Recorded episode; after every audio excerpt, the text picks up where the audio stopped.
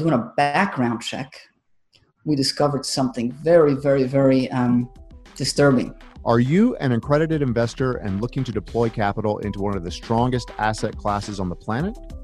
If you said yes, I want to invite you to join me for a free webinar this week to show you some of the opportunities Blue Spruce has been focusing on. That link is in today's show notes. Enjoy today's episode. It's time for the Creative Real Estate Podcast, your source for out of the box real estate investing strategies brought to you by realbluespruce.com. Welcome back to the Creative Real Estate Podcast, where we uncover innovative strategies you won't hear anywhere else. My name's Adam Adams. Today we have Bernard Rees in the house. Uh, he's going to be on the show, and he's a CPA with Resure and a private lender utilizing his 401k legally to invest in alternative assets that he can self direct through checkbook control and get his money really working for him instead of it having to be tied up in the stock market. Speaking of which, my business partner DJ has a webinar sharing more of these strategies. If you are an accredited investor and want to learn more about how you can take control of your money, like Bernard Rees, then check the show notes right now for the webinar link. DJ and I are excited to share this education with you, our listeners. So go now to the show notes so you can be a part of that webinar. I'm excited to cover this challenge that Bernard has. Uh, he faced this challenge when he was private lending and how he got through it. So, your guys are going to learn exactly how he got through that challenge. We'll also discuss two of his deals in depth. Also, I've been getting just a ton of five star ratings lately. I just want to say thank you. Thank you to everybody who's going there uh, this week Rusty, Brad, Dusty. Thanks for taking the time out of your day to share that positive feedback and about our show.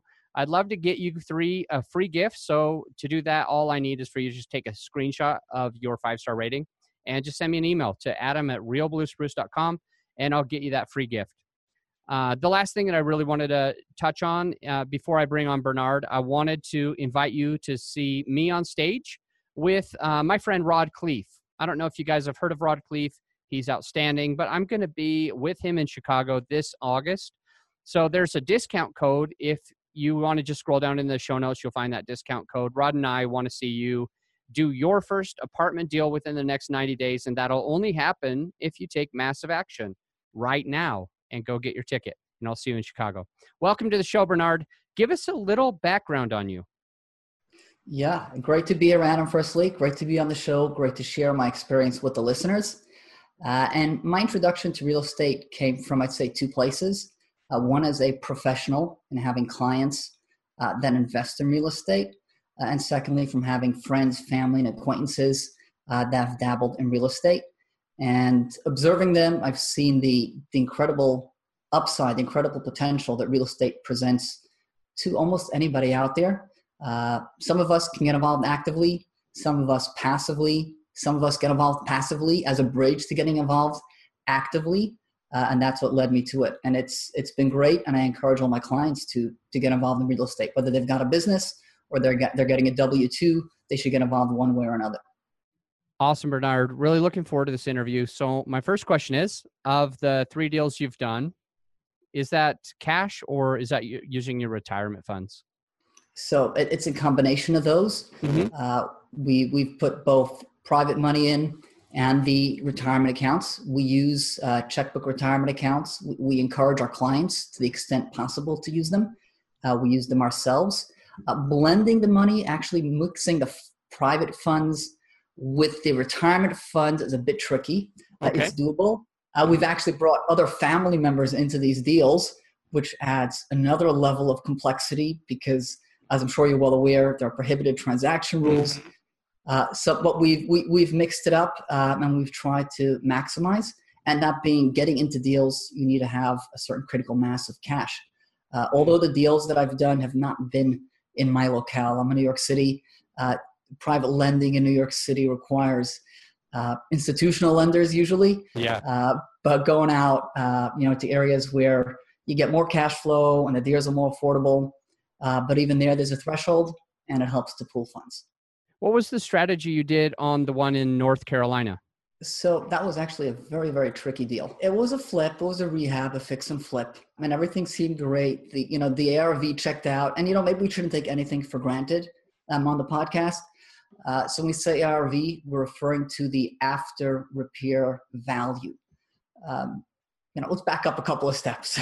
when you, you look at a, a private lending deal or any kind of lending deal, you've got to have your investment objective.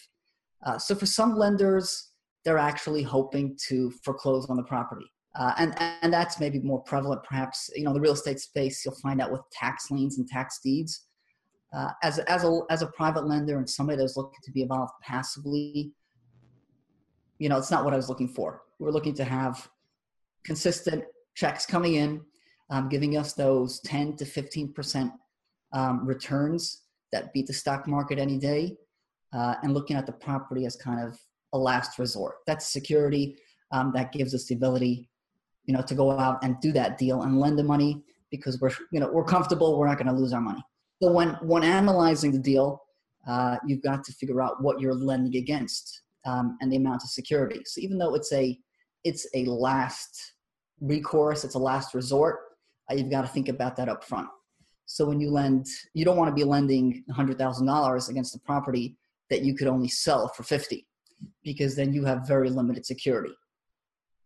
And again, you know, there's a risk. There are many factors. You may calibrate that. You may say you've got a diversified portfolio. You may be ready to take on more risk and say, okay, for 20% interest and 10 points up front, I'll do that. Uh, but that's not that's not that's not our strategy. So we're looking for security. So we have to assess what the property is worth up front at the initiation of the deal, um, and what the anticipated value is going to be um, after it's rehabbed. And with this deal, everything seemed great. The ARV seemed good, but then, you know, doing a background check, we discovered something very, very, very um, disturbing. So the person doing the deal uh, actually had a criminal record. Uh, so th- that's something that's very troubling, and I'm, I'm not obviously not going to provide any details about that, uh, but that makes you take a step back and want to restructure the deal and make sure you're really, really secure. And so, a couple of things that we implemented, uh, and and these are things that you you can do on any deal, uh, but they add to the frictional cost. And ultimately, you want to get the deal and you want the borrower, you know, to take your money. You know, you want you're looking for a win-win. Ultimately, this is supposed to be a win for the investment sponsor and a win for the lender. The, you know, the borrower's got a real estate deal. They've got to move quickly. They can't get money from the bank to do the kind of things that they want to do. They're going to turn to your money. Yeah. And, and we're hoping we want to see the borrower get a 50% ROI even after paying um, the private lender fees um, yeah. that means it's a good deal for us. If it's a good deal for the for the borrower, it's a good deal for us.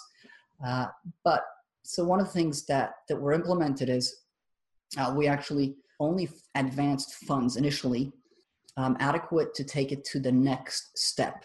So the rehab is broken out into phases, and you don't give them all the money up front. So you know the after the ARV um, is is eighty thousand dollars, and you're going to lend them sixty thousand dollars rather than giving them all the funds up front, you say, okay, you've got to do the, the HVAC. Okay, we're going to give you the money for the HVAC. When we see that that's done, we'll advance the funds for the next step. And this way you're able to kind of protect yourself. Uh, you know the value's there. Uh, because if, if you advance all those funds and, the borrower decides to drop the ball on you, you've got a property halfway across the country that you've got to fix up and you have a full-time job. Exactly. and that's that's that's exactly what we were looking for. I have to ask, how well did you know this borrower? Was he your friend? No, no, that was that wasn't somebody that I knew well. Um, and and that, that's one kind of lending and you got to be comfortable with it and, and i wouldn't say that that's something that everybody or anybody should do it, it's a lot about your comfort level mm-hmm. and when you control the funds though you're able to take those those risks. Uh, you know and, and, contrasting this with uh, you know putting your money into a mutual fund which again everything has its pros and cons. Uh, but you know when, when you're directing the funds you can decide what risks you want to take and you're willing to accept. And you can implement these kind of strategies to mitigate those risks. Um, and you can feel really really comfortable i appreciate you going over that it's a lot of good information for the two deals you have in connecticut which one is the most interesting okay so the waterbury deals i say are interesting from a different perspective mm-hmm. um, those were much simpler. And those were actually done with people that I know personally. Uh, and so that's the sticky areas over there are more personal than technical. Uh, and, and I'd say that anybody that wants to explore private lending, the low hanging fruit are the people that you know. Uh, the people that you know present the greatest opportunities, but they also present some of the greatest risks because if it doesn't turn out well, uh, Thanksgiving turkey is never going to taste the same. Bernard, I really appreciate you sharing all these details on your own investments with the listeners. I know you have a unique perspective to all this, especially as a CPA. I know there's a lot of listeners out there that have funds available, like you did, in their retirement accounts that can be self-directed into, you know, interesting alternative assets, like you have been doing. And I think it's great to hear that you've been doing all this while you have a full-time job I want to hear more about some of the innovative strategies you're doing in your company. What would that be all right with you to kind of switch gears? Yeah, let's do it. Okay, so you're a CPA and you've done lots of strategies for your clients like checkbook control IRA, checkbook control 401k. And there's a lot there is also a strategy that you're using on how to structure business entities. Isn't that correct? Um, yes. Okay. Um, I uh, they all the big thing is all these various pieces um, really fit together like a jigsaw puzzle uh, and, and we saw a need to to bring it in house so that we can we can assemble these and and in the optimal way you know you have oftentimes what you'll have is one fellow who's promoting investments somebody else who's promoting a particular tax strategy uh, and the accountant or cpa takes a kind of passive role he's focused on the tax return and putting the numbers in there and not thinking about the bigger picture. Or even if he'd like to, he doesn't have the tools um, to do so and to implement it. So we brought this in house uh, to try to be able to give our clients a way to do things in a way that's optimal um, and mm-hmm. to give us the broader picture. So, what does that look like? So, we, we focus on, you know, there's the compliance piece, obviously, uh, and then there's the, the tax strategy, investment strategy, and something that we you know that we focus on we've kind of built out into a separate division are the entity formations and the self-directed retirement accounts. Uh, as cpas what we see oftentimes with our own clients uh, and with clients of other cpas uh, you know and tax returns that we see from prior years we see people you know year end they're tax preparer CPA will say it'll be good for your taxes if you put money into a SEP IRA. It'll be good for your taxes if you put money into an IRA, and then the money just sits there. Yeah, it, it does nothing, uh, and and it gets forgotten about. The CPA has done his job because the tax return looks better, uh, but then those funds are not utilized and optimized. Uh, so we like to do is say you can improve your tax return by using these strategies and then you can improve your overall financial plan by maximizing the value of these funds, putting them to real estate. Uh, and that varies. There are so many different ways to do it. Uh, and when we encourage our clients to learn, private lending is one of the best ways to learn, though, because okay. you can you can get into that deal, you can see the deal, uh, and people want to work with you. In, in, real estate, capital is something that's needed. Uh, you're in real estate and everybody needs capital uh, and whatever kind of deal you're doing whether you're syndicating whether you're doing a fix and flip whether you're doing your small single family rentals everybody needs capital. Yeah. and if somebody's willing to provide capital there's a certain kind of credit um, that you'll give them and you'll work with them uh, and they're entitled to. If they're putting money into the deal um, as i said they've got to see the deal to get comfortable with it. Uh, and i tell any private lenders if the investment investment sponsor doesn't want to give you visibility into the deal, mm-hmm. uh, that's probably not somebody you want to work with. That's sound advice. Glad you brought that up. Next question I had for you What would you say to someone who didn't believe that you could self direct a 401k? So that's unequivocally something that can be done. Um, and we encounter resistance to that all the time. Mm-hmm. Uh, as part of the service that we provide, uh, you know, it's kind of end to end. It's not just setting it up. Uh, our clients get checkbook control, which means they end up with having a bank account that they directly control from which they can write checks. So if they've got a quick deal to fund, they control it. There are no transaction fees. Uh, it makes it very cost efficient and very flexible. Now, one of the things that we help them with is getting the bank account opened. Mhm. So we have some connections, some bankers that work with us and are happy to open these accounts. Uh, but we also give our clients the option of opening the account at any bank that they choose. And what happens inevitably is they'll walk into their local branch and they're going to say, I want to open up an account. And they'll sit down with the banker. And the bank will see something about IRA and say, Oh, we've got to talk to the folks in our IRA department or our, uh, you know, their financial advisor. Yeah. And then they go over to financial advisor and he says, um, We want to open an IRA for you. And they try to explain that, No, I don't need an IRA. I just need a bank account. Or I'm, I don't need a 401k. I've got my own 401k plan. I just need a bank account. And this financial advisor will say, "This is illegal. You can't do this." Yeah. Um, and that's because they feel they feel threatened because these are these are funds that they want to take into their accounts um, and charge you fees for managing. Um, so we get a lot of resistance over there.